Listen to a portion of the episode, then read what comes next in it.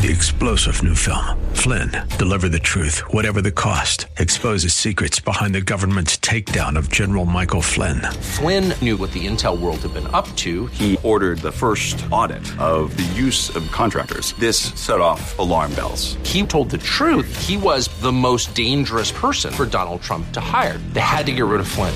Flynn, deliver the truth, whatever the cost. Available now. Watch it today. Go to salemnow.com. Salemnow.com. Welcome to The Advocate with your host, Nick Phillips. And now, here's your host, Nick Phillips. Good evening, Cleveland. Nick Phillips with you with another edition of The Advocate. Uh, tonight we're having an old friend come back with us tonight, John Kersey, professor of communications at Cuyahoga Community College.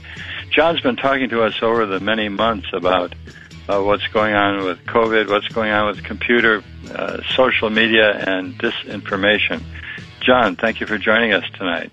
Good to be back, although I wish uh, the news about disinformation was better than it is. It seems like it's worse than ever before, doesn't it? It, it sure does. It's the kind of thing we thought we'd be living through for a short time and we would sort of break through it and get back to what we used to call normal. But uh, we, we've been talking over these months about disinformation. John, if you can give us just a recap, what is your specialty for those who haven't heard you before? And and how are you focused on disinformation and, how do you get your information? Well, sure. My, I teach media and journalism studies at Cuyahoga Community College. And in 2019-2020, I was honored as a Mandel Faculty Fellow to do some research and writing on the subject of disinformation.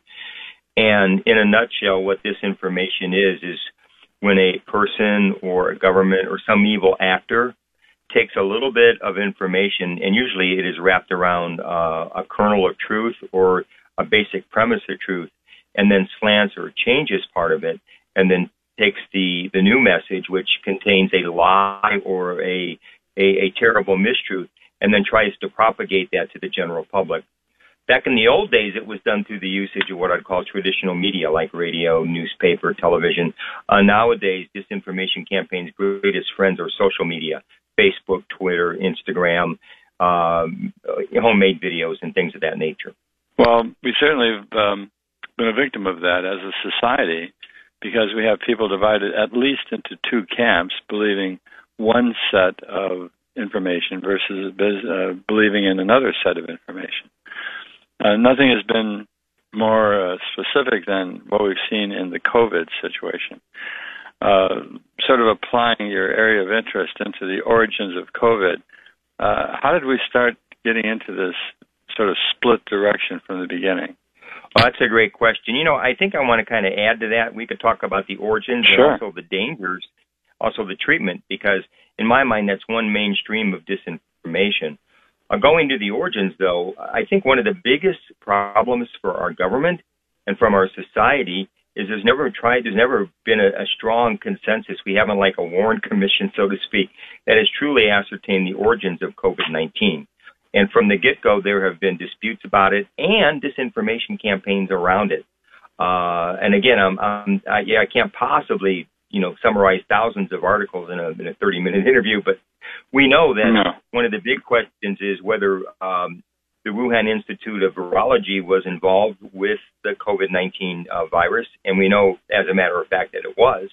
Uh, in dispute, but in my mind, at least not in much dispute anymore, is whether or not there was gain of function research that was being funded in part by our own government through the National Institutes of Health that was happening through the Wuhan and in the Wuhan Institute of Virology. And the most recent evidence seems to indicate that most certainly there was and that whether it was accidental or not accidental, COVID 19 virus came out of that laboratory in the latter part of 2019. And I, again, we might have arguments about it, but I think that's a pretty much established set of facts. I think where things really get off the rails, Nick, is when we start talking about the dangers of COVID 19.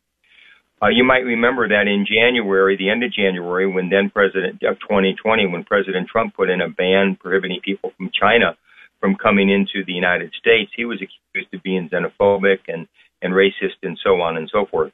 Uh, our current Speaker of the House went to a festival in the Chinese New Year in San Francisco in February 2020 and said basically, we have nothing to worry about. where somehow in a period of about 35 days, COVID-19 went from being nothing to worry about to being the, the greatest plague on our, our planet since the Great Spanish Influenza of 1918, 1919. And I think a lot of people were wondering how could that have happened so quickly and people have been caught unawares. And the answer to that is we're not 100% sure, but it just leads people to think that there must have been some form of disinformation or misinformation on the part of the government and or the media that caused people to kind of have a 180 degree change of opinion about the dangers of COVID itself. Well, you know, as you're you're speaking, I'm thinking of you know why are we in a situation like this, and what comes to mind is that as the United States of America, we cherish very much our freedom of speech, and and people, whether they're saying one version of what they think the truth is or another, they really wrap themselves around the Constitution very quickly to say it's my right for free speech to say what I want to say. Uh, how is how is that affecting what we're we're being uh, know, provided uh, on the media and in social media about the the virus and what's true and what's not true? Nick, that's reminiscent of Voltaire's statement. I may disagree with what you say, but I defend to the utmost your right to say it. We pride we pride ourselves on that in the United States, and the, the issue really has become uh, who decides what's true and who decides how to clamp down on what's untrue. Uh, most recently, we've seen a, a gentleman named Zuckerberg, February, March of 2021, decide that Facebook was going to be the arbiter of truth and what's accurate about COVID 19 in social media, and the backlash has been just unbelievable.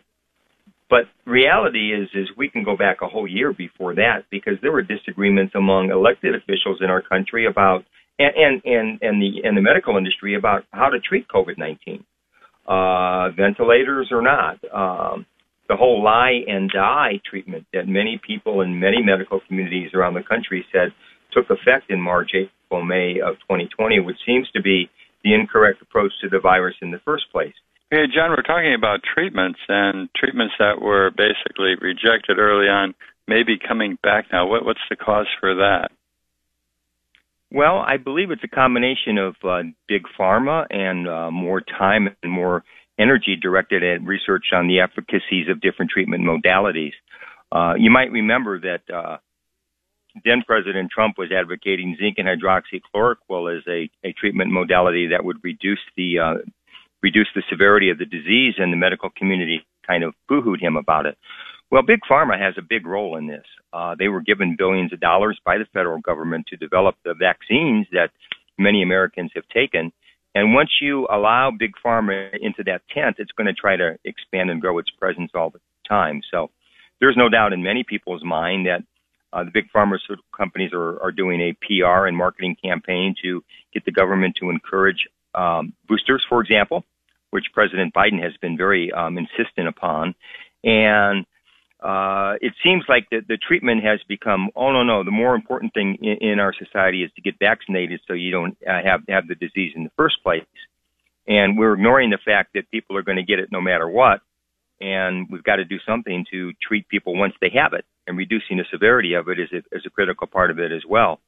But sadly, and again, we're going to get into this later on, but the politicalization of COVID-19 has almost set up camps and almost set up uh, campaigns and counter campaigns in terms of what's accurate and what's true with respect to the treatment of the coronavirus. Uh, we do know many nurses have talked about um, the concept of lie and die, that the treatments in February, March, April, May of last year were basically not very good. And people who got the coronavirus basically died because the treatment wasn't very aggressive, uh, so to speak. Uh, what Governor Cuomo did in New York was perhaps, and again, it's under investigation, of being criminal when you take uh, COVID positive patients and you basically force them out of hospitals and into nursing homes where you have people in their 80s and in their 90s that were highly susceptible to that to that virus, and then you have people there dying as a result. So. I would say, you know, we, we can pat ourselves on the back about um, the vaccination and, and, and the success of Operation Warp Speed and how quickly we came up with the vaccine for the coronavirus but I would say that only came after some trials and some errors and some uh, horrible results on the initial treatment for this coronavirus. Well, we have about a minute to go in, in this segment, but uh, you mentioned two camps, and uh, for us people on the outside who aren't uh, actually investigating and reading all the articles and doing the research, how do we know which camp is correct? And maybe we'll talk about that more in, in uh, the next segment. But it, it is a problem because what it's generating is the uncertainty of which way to go, who to believe, and that's generating fear with one of the most important And- things that we have going for us. And it's generating Well, this uh, whole attitude of uncertainty as well. For example, in Washington Well, State, certainly. you can't sit and eat at a restaurant unless you're vaccinated. Well, let's hold up for a second. We'll be back. We're going to take a short break. You're listening to Nick Phillips here on WHK The Advocate. We'll be back after these words. Don't go away.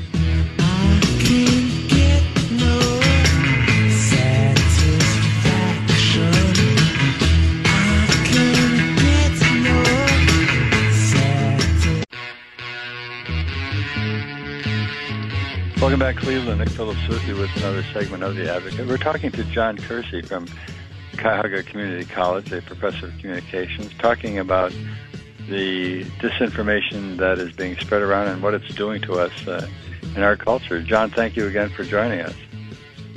Good to be here. No, we're talking about Washington State uh, and and how they're implementing rules if you want to go eat in a restaurant. Uh, how does this deal with, or how does it reflect on the the fact that we have these different, well entrenched schools of thought right now with regard to COVID, COVID treatment, and vaccinations? Great questions, and it calls it falls under the general theme of what I describe as the politicalization of COVID nineteen. And uh, interested listeners, I would refer them to a Newsweek article, "Secret Bipartisan Campaign That Saved the 2020 Election." Think it would be an insightful read. Uh, what happened with COVID nineteen? Why is that? Yeah. Yeah, well, what what happened is it became a a a a, a great wedge issue in the 2020 election, and by the way, foreign powers caught onto that quite quite quickly as well, and they actually ran disinformation campaigns aimed at Americans in both ways. So I will use the the traditional moniker, the red states versus the blue states, and where you see it wrapped up with first in mandates, and then you see it now wrapped up in vaccinations, and you're also seeing it wrapped up in mask and mask mandates as well. All three of these become politicized, and all three of them become susceptible for both disinformation and um, outright misinformation activities. Uh, as I said, you- there are some states now where you, you, you, they're basically demanding that you show a vaccination card before they sit you down in a restaurant. And leaving aside uh, for a moment, what's that going to do to the long-term viability of, say, the restaurant business? Um, there's never been a disease in my memory where we've done that to people, where we basically stigmatized them in such a way. I really feel sorry for um, friends of mine who are black. I know in the black community, uh, in some in some areas, 70, 80 percent of, of communities have not gotten the vaccination, and for a variety of reasons, there's um, a lot of hesitancy hesitancy in that community about getting vaccinated, and now they're kind of being forced to to to, to do this terrible choice to either get the vaccine or, or, or lose lots of opportunities, including perhaps jobs over this. Uh, some of it's real, but a lot of it I think has been propagated by uh, politicalization and by disinformation campaigns, both on both sides of the aisle. And what I mean by that is both in terms of mask mandates, non-mask mandates, vaccination mandates, non-vaccination mandates. Uh, there's evidence that, that support that supports both sides. I don't think you can come down ironclad and say 100% of the public should be vaccinated. There are elements of the population who a uh, would be likely to be harmed by vaccinations, or b because they already had COVID-19, their natural antibodies are going to be far greater than anything the vaccine would would do to support them. But that's not the way the politics are going, and that's not the way that the, the, the disinformation wars in the country are going either. Uh, I'm always uh, concerned about the fact that there's this war going on between the two sides, and we find it hard to even define who the two sides are. But as you mentioned, as to whether the question uh, about the vaccine is the vaccine or having people vaccinated good or, or really useless and just a moneymaker for the pharmaceuticals. The pandemic is the pandemic over? Are we spending a lot of time crying that the sky is falling when we don't need to anymore? And if you do get COVID, is there a trusted treatment? Is there a single trusted treatment? We, we've seemed to have gone from having one voice in science based medicine to now two different positions that seem to be fighting each other, some of it based in medicine, or at least people who are in medicine, versus um, people who are in government. What, what's the motivation behind dividing our country and not speaking as one voice? Why do we have this big uh, dichotomy between the, the two sides? Why are people frightened? People are frightened because they don't know with certainty what's going on. And what happens when people are uncertain is they kind of lash out. Um, I, I've been joking with people that the MEP doesn't match up with the MAP. And people say, what do you mean? Where MEP is short for mental, emotional, and physical. Uh, the mental, emotional, and physical toll of COVID-19, now that we're about 19 months into it, has been vast. It's been unbelievable. Uh, I have some statistics that I do believe, right? The Center for Disease Control says it's suicide attempts among girls between the ages of 12 to 17 have been, uh, gone up by 50% during the pandemic. Uh, the Journal of Clinical Cancer Informatics points out that all kind of cancer screenings have dramatically declined because the health industry has been so focused on COVID. Uh, breast cancer screenings down 85%, colon cancer screenings down 75%, prostate cancer screenings down um, 74%, and that's in the four-month period in, in 2020, right after the um, the coronavirus onset. Uh, we're seeing great movement in the job market. Some people have called 2021 the year of the Great Resignation, and according to the Psychiatric Time, um, the measurements that they have, clinical measurements of well-being, psychiatric well-being, we've not been this bad in our country since the Great Recession of 2008. And then we can add into this the obvious, right? Which I, I just call it the burnout and the and the fight factor that people are are feeling burned out about their jobs. Um, they're feeling burned out about trying to fight with friends and neighbors who might see the situation differently than they do. Um, what's happened is just the exact opposite of the last big crisis our country faced in 9/11. You ask somebody about 9/11, and those of us with long memories remember that on 9/12 it seemed like our country was coming together, like it was united with a common sense of purpose and looking for a common enemy. Uh, after the coronavirus, we neither have a common sense of purpose or any agreement on whom the common en- enemy might be. And I think that's part of the problem. Certainly, Nick, you asked a question who was contributing to that, who was causing it. Um, I can point uh, an evidentiary figure, finger at both China and Russia. Uh, we have seen research that indicates that these two countries are intentionally launching multiple disinformation campaigns, again, aimed at different, different objectives, but basically lying about the coronavirus, lying about its origins, lying about its efficacy, lying about treatment modalities to confuse not only Americans, but people all over the globe. Um, perhaps the, the one in my mind that's most insidious is the Chinese because they have repeatedly just out and out lied even in their diplomatic communications, just out and out lied about both the origins of the coronavirus and information about treatment of it. And then they've hold they've held their own country up as an example of, oh, we're, we're countering the coronavirus really well. Well, if you mandate lockdowns and keep people in homes for weeks on end, and you put your military out on the streets to stop anybody from going outside, and basically you you don't even let anybody know if somebody's got the virus, whether they're going to live or die or get treatment. Um, I suppose you could say that's a good way of handling coronavirus. That's what China's saying, at least. Uh, but having said that, I don't think any of us Americans who, who think freedoms and, and, think that the ability to um, to freely move and to freely communicate with each other is critical and important would say that that's a good a good a good approach to what we ought to do to handle this disease.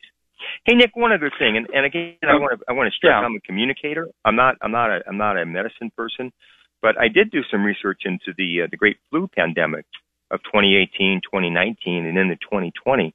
And that thing ran its course in about 26 months.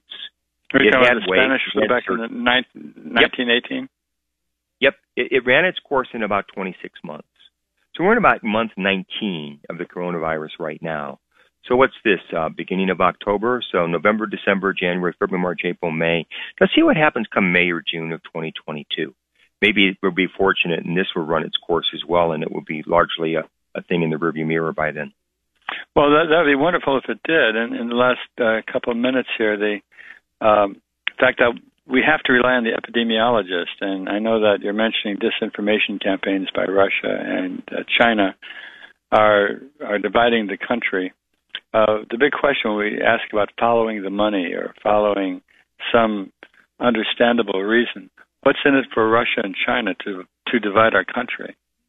Sure, strategically different objectives, but the same thing: weaken the United States.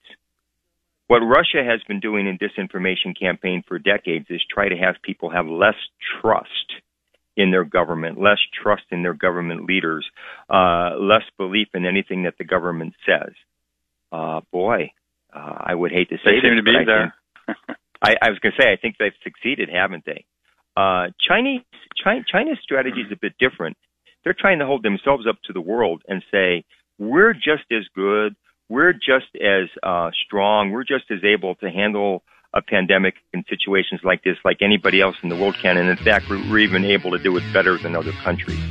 And that's an unbelievably false premise you have to swallow because, again, there's a lot of evidence that indicates this is not only does this emanate from China, but Chinese people took it to uh, Europe, specifically to Italy, and many other places around the world in the early stages of the pandemic.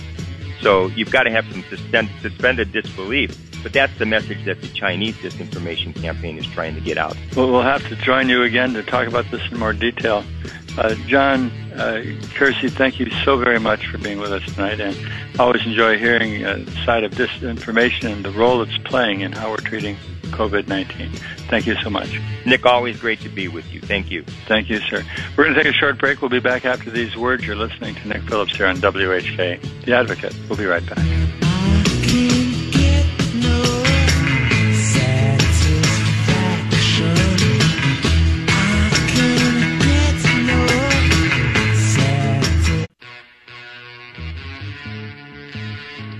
Welcome back, Cleveland. Nick Phillips with you with another segment of The Advocate. In the next two segments, we're going to be talking about what's being done for our veterans here in the Northeast Ohio area. And uh, here to talk to us about a group called uh, Ride with Valor, I believe. It is, um, we have Wayne Maltz and Chris Zerowski. Am I pronouncing it right, Chris? Yes, yes, Chris Zerowski. Thank you. Oh, very good, very good. Well, uh, Wayne, tell us a bit about the group uh, Ride with Valor. When did it start, and what does it do? Well, Ride with Valor is uh, kind of young. We've just been around about three years. Now, Ride with Valor is, was formed by Russell Scott Rhoda. He is the founder and CEO. Now, five, we're a 501c3, and basically what we do, we help veterans we're concerned with certain areas. One is homelessness, aging, and disabled veteran veterans, and we have some statistics on that. Aging in place, creating a safe and accessible home for our aging disabled veterans. Another area is Wings of Valor. That's transportation. That's getting these veterans to and from the VA or to other essential appointments. And our last concern would be hearth and home. It's reintegrating the veteran and their home so they don't have to move. And along with that goes the HUD dash VAS, V-A-S-H, and we'll explain that in a minute. Well, well, excellent. Now, how did you guys get involved in it personally? Are you veterans yourself, or have a veterans connection? Yes, both Chris and I and Scott are all veterans. I'm retired. Scott's retired. Chris is still hard at work. Well, keep him going. Well, thank you for your service. Uh, with the veterans, how how do you start a program like this? Where, where do you find the veterans, and how do you get to connect with veterans who need help? Well, I think how we started was we were looking at some statistics, and we want to help out. We want to do something, give something back to our country. And I'm looking at some statistics here that are alarming, and it's uh, overall the people that are over 60 years old. Yeah there's 438,000 of those people. And you think they're growing? Sure, they're growing because they're getting older. And then we looked at another statistics about homelessness. In, across the board, nationally, there's about 40,000 people that are homeless, homeless veterans, and they need help. And a growing concern is the female veterans that are homeless. Now, when I started in the service a long time ago, one or two percent were female, but now about 20% and growing in the service are female. So it would make sense that many of those 40,000 are female. And you know, they get stuck with the kids and all the rest of the problems. A lot of times the guy just goes off, leaves them. And so they're they're with a family. And so some of those homeless people have families. And in our experience, we ran across just that kind of a person. And Chris can tell you about that. Chris? So, you know, I want to reflect back too on the question you first asked. How does one get started? You know, it's a perfect story of Scott was a firefighter and ran into people all the time and found out that there were more veterans that were sitting by the wayside, unable to get the help or stuck in a position that forced them to be homeless and decided that something needed to be done. So he started by doing fundraisers and hence the name Ride with Valor.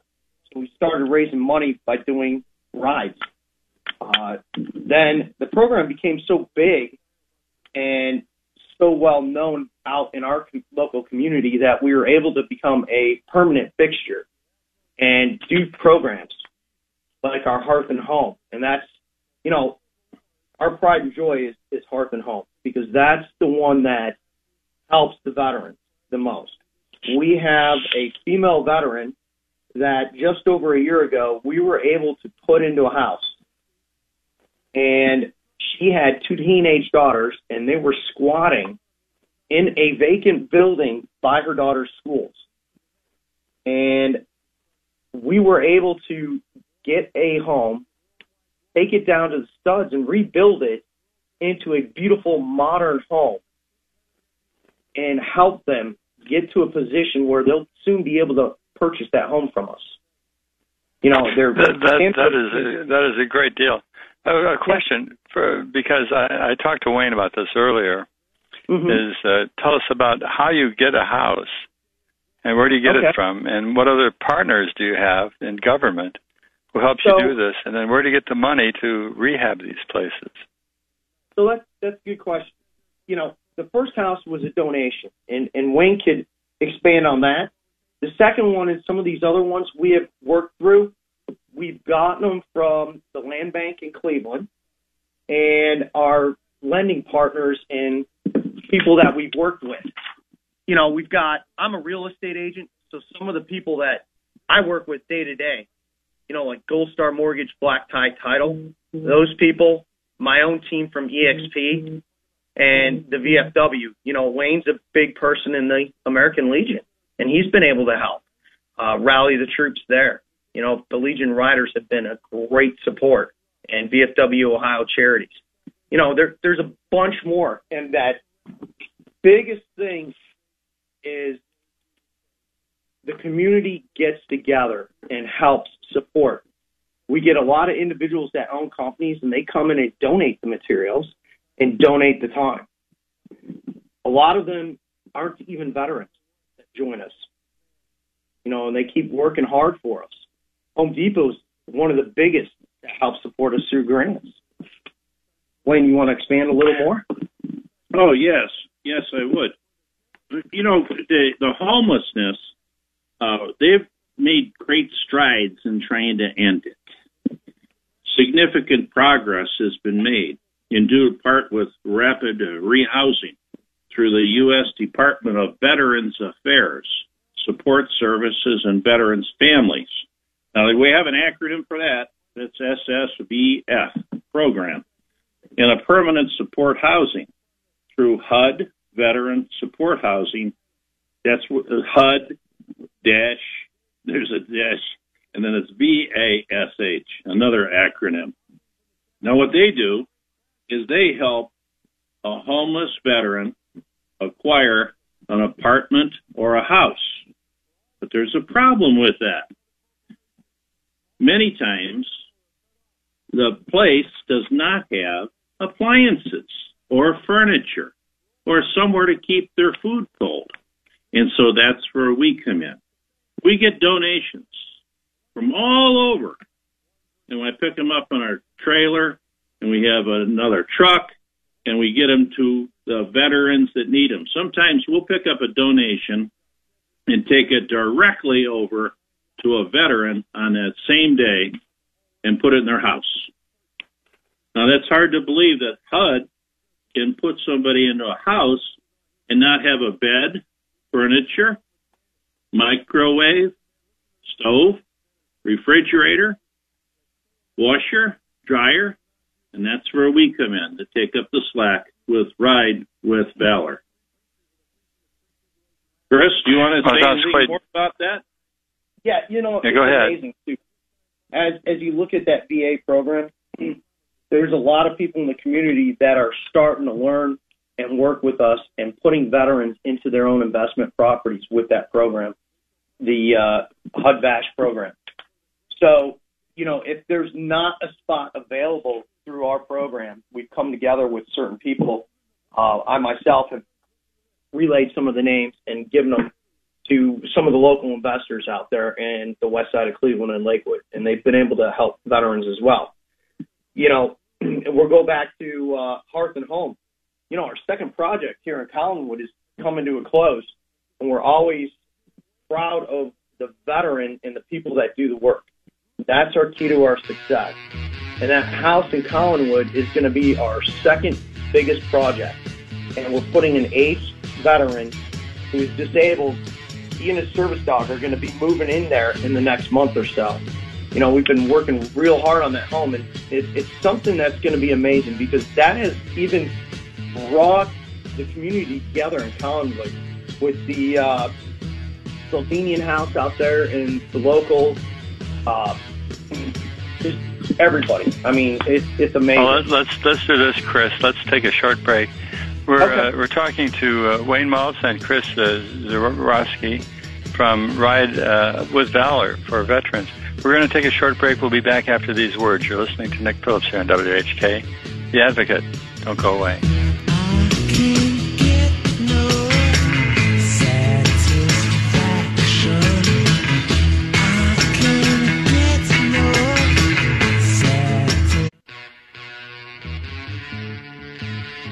Welcome back, Cleveland. Nick Phillips with you with our final segment of The Advocate for tonight. We're talking to Wayne Maltz and Chris Zarowski concerning Ride with Valor. Valor, it's a group that is promoting and helping veterans here in the Cleveland area. So thank you guys for joining us tonight. Uh, Wayne, how many people are really active in your, your organization? Uh, dozens and growing all the time. People call Scott, they call me, they call Chris, and we really do have a lot of good people out there that want to help veterans. They call us up, what can we do? We have even had Boy Scout troops out there helping us paint. Now that's funny because they get more paint on themselves than they do on the walls, and they all have a good time. And they go well, you mentioned calling. You you mentioned calling. What's a good phone number for them to call you guys? Two one six 280 5824. Let me say that again. That's 216 280 5824. And that's Ride with Valor. You know, even so, well, excellent. You can, Go ahead, Chris. You can take a look on our website, and it's ridewithvalor.org. and uh, that's that's great. I, I see that on there now. Go ahead. Hey Nick, I'd like to tell everybody how a veteran, a homeless veteran that has basically nothing, and their credit shot, how do they get a home? What they how do, do they end up with the home? Pardon me? No, go ahead. How, how do, do they end up with the home? Yes, how do they end up with the home? Well, Scott Rhoda has been working with other agencies and they do vetting on these people and we get recommendations. They get the recommendations, but Scott makes the final decision who goes in the home. Now they're credit shot. And so what Scott's done is he's taken an investment in these people. He gets them a credit card, sits them down, explains that bills have to be paid. They want to do good. Most most people do. They do want to do good. And so the veteran pays 50% of the appraised value of the home. Now, let me go over that. The home is dilapidated shape. We go in there and redo the whole thing. We stuff it full of furniture. Not only that, knives, forks, spoons, ottomans, towels, sheets, TV, whatever they can come up with. And then there's an appraisal done on the home. And over a period of years, after they build their credit up, then they can purchase this home to make it their own at 50% the appraised value. Uh, Chris, do you want to talk about crediting? Yeah. Thanks. So, you know, it's always about team building and building the veterans up. And veterans stick together and help one another. So, our program, you know, as Wayne said, sometimes they have a real difficult problem with credit. So, we ensure that the veteran gets credit counseling and helps build that. As Wayne said, you know, Scott will help get a credit card or some kind of loan that helps build the credit of that individual. We also help them ensure that they're getting some kind of occupational therapy and stay employed. You know, it's not just where they get into the house and then, hey, you're on your own, good luck. It's we help rebuild them and get them restructured into civilian life. You know, get them used to making the payments, staying on time, building their credit, helping them and coaching them, making sure they stay at work, and getting the social services as well as any of the VA services that they need. We want to keep them successful. You know, we mm-hmm. want them to be able to purchase the home. That's well. I have, a, I have a question. Yeah. Well, when, when you start when you start with a veteran, uh, where does the money start from? Do they get VA money? Do they get money from uh, welfare? Where does the money come from? And then do you guys supplement that in, in any way? So sometimes we'll supplement the utilities, but most of the time the money comes from the, the VA, the HUD VASH program. That's the rental program where they're provided a voucher. And that funds their rental income. Or I'm sorry, not the rental income. That that is their rent money. So that goes. But you guys, you guys would help with uh, filling out the forms and making sure it all works. Oh yes, yeah. Mhm. How, how many sure veterans do you guys? Uh, how, how many veterans do you guys support, and have you since you started? Oh well, sometimes it's it's hard to count because you know we're we're talking about hearth and home and placing right. veterans into apartments, but we got another program that triples just that program and puts us over a thousand veterans because we've got aging in place too, Nick. Aging in place is where we help our veterans. You know, a lot come back and are disabled and are either forced out of their home because of their disability or maybe too old to have that mobility within. Well, Ride with Valor is able to come in and help adapt the home to their disability, whether it's putting a wheelchair ramp in, a stair chair, or just moving certain doorways so that it's more accessible for them. Uh, that I think is one of our, our greatest projects as well. You know, we helped a 40 year old paralyzed veteran who, after surgery, just couldn't move around. So, you know, he was in a nursing home and away from his wife and kids. That was eight years that he wasn't at home. And Ride with Valor was able to get this guy back, this veteran back in his house. That is what it means to help. Well, when we talk about, I, I saw listed here as Wings of Valor for transportation. Mm-hmm. Um, how do you pay for like uh, Ubers, or do you have people who are volunteer drivers, or how, how does that Yeah. occur? Yes, we have a, a van and it's fully ADA equipped, and no, we don't get anything. It's all volunteer. I- I'd like to see that change.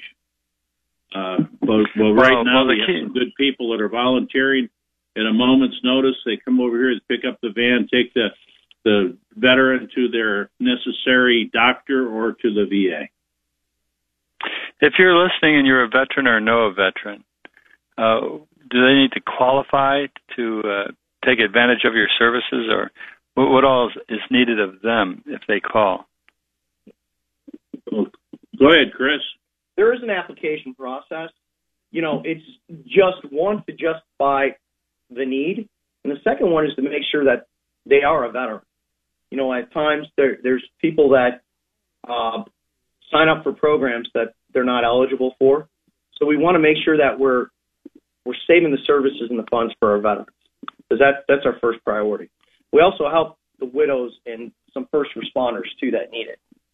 But uh, you know, we have to have that background check to make sure everything is good.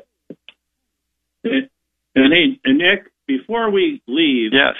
I just need a minute to go over and thank some people. And by thanking these certain organizations, then you'll see that it's not only us with Ride with Valor. There's a number of people out there that support us, and we need that support. So, can you give me a, a minute or so by the end of this broadcast to list? Well, we're almost we're almost there. So you have you have one minute, Wayne. Go ahead. Okay. Who would you like First thing I'd like to do, I'll talk quick, is is thank Nick Phillips from Phillips and Millie, a company LPA, Middleburg Heights, and which people should know. Nick is an Air Force veteran with 31 years. Good. Whoa. Pete Rosesco, Well, thank owner you. of Pete and Pete Containers and Boyus Excavating. The Home Depot Foundation. Angelo Petitti, of Petitti Garden Centers. In Time Trucking from Michigan, John Lanning. Sharon Hone Chevy, Randolph, Ohio. Guaranteed Rates, Strongsville. Angie's Great. Gold Star Mortgage, EXP Realty, Idea Lease, Foolhardy Construction. And again, thank you all out there, veterans and non veterans that support Ride with Valor. You know, Nick, one extra special thank you to to our families and our team. You know, we've got a team of fantastic people like Dale, Brandon, Jamie, Tyler, and Brandon again that help us and support this team. It's a fantastic organization, and we invite you to come help us and join us. Well, it, it sounds wonderful. Well, we're out of time for tonight, but Wayne and, and Chris, thank you so much for your work. And I'd like to mention that phone number again, 216 280 5824. Yes. 280-5824. So in any event, you guys, thank you so very much for joining us tonight, and, and good luck. You're doing a wonderful thing for our veterans. Thank you, Nick. Th- Thank you much. And thank you for listening. We'll be back next week, same time, same station. So between now and then, have a great week. Be safe and healthy. Good night. And break. And I sat and watched the Zanzibar sunset. Sat and drank my fresh mint tea with nothing to do until morning. And only my mind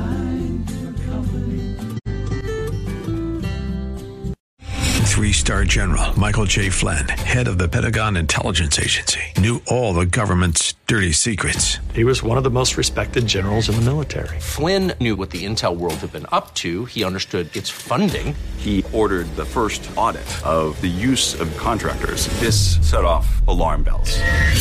The explosive new documentary, Flynn, Deliver the Truth, Whatever the Cost, uncovers the facts behind this scandal. Flynn told the truth. He was the most dangerous person for Donald Trump to hire. I find out the worst enemy that I'm going to face in my life is right here in America. They took my assessment and they wanted me to change it. And I was like, I'm not changing it. They had to get rid of Flynn.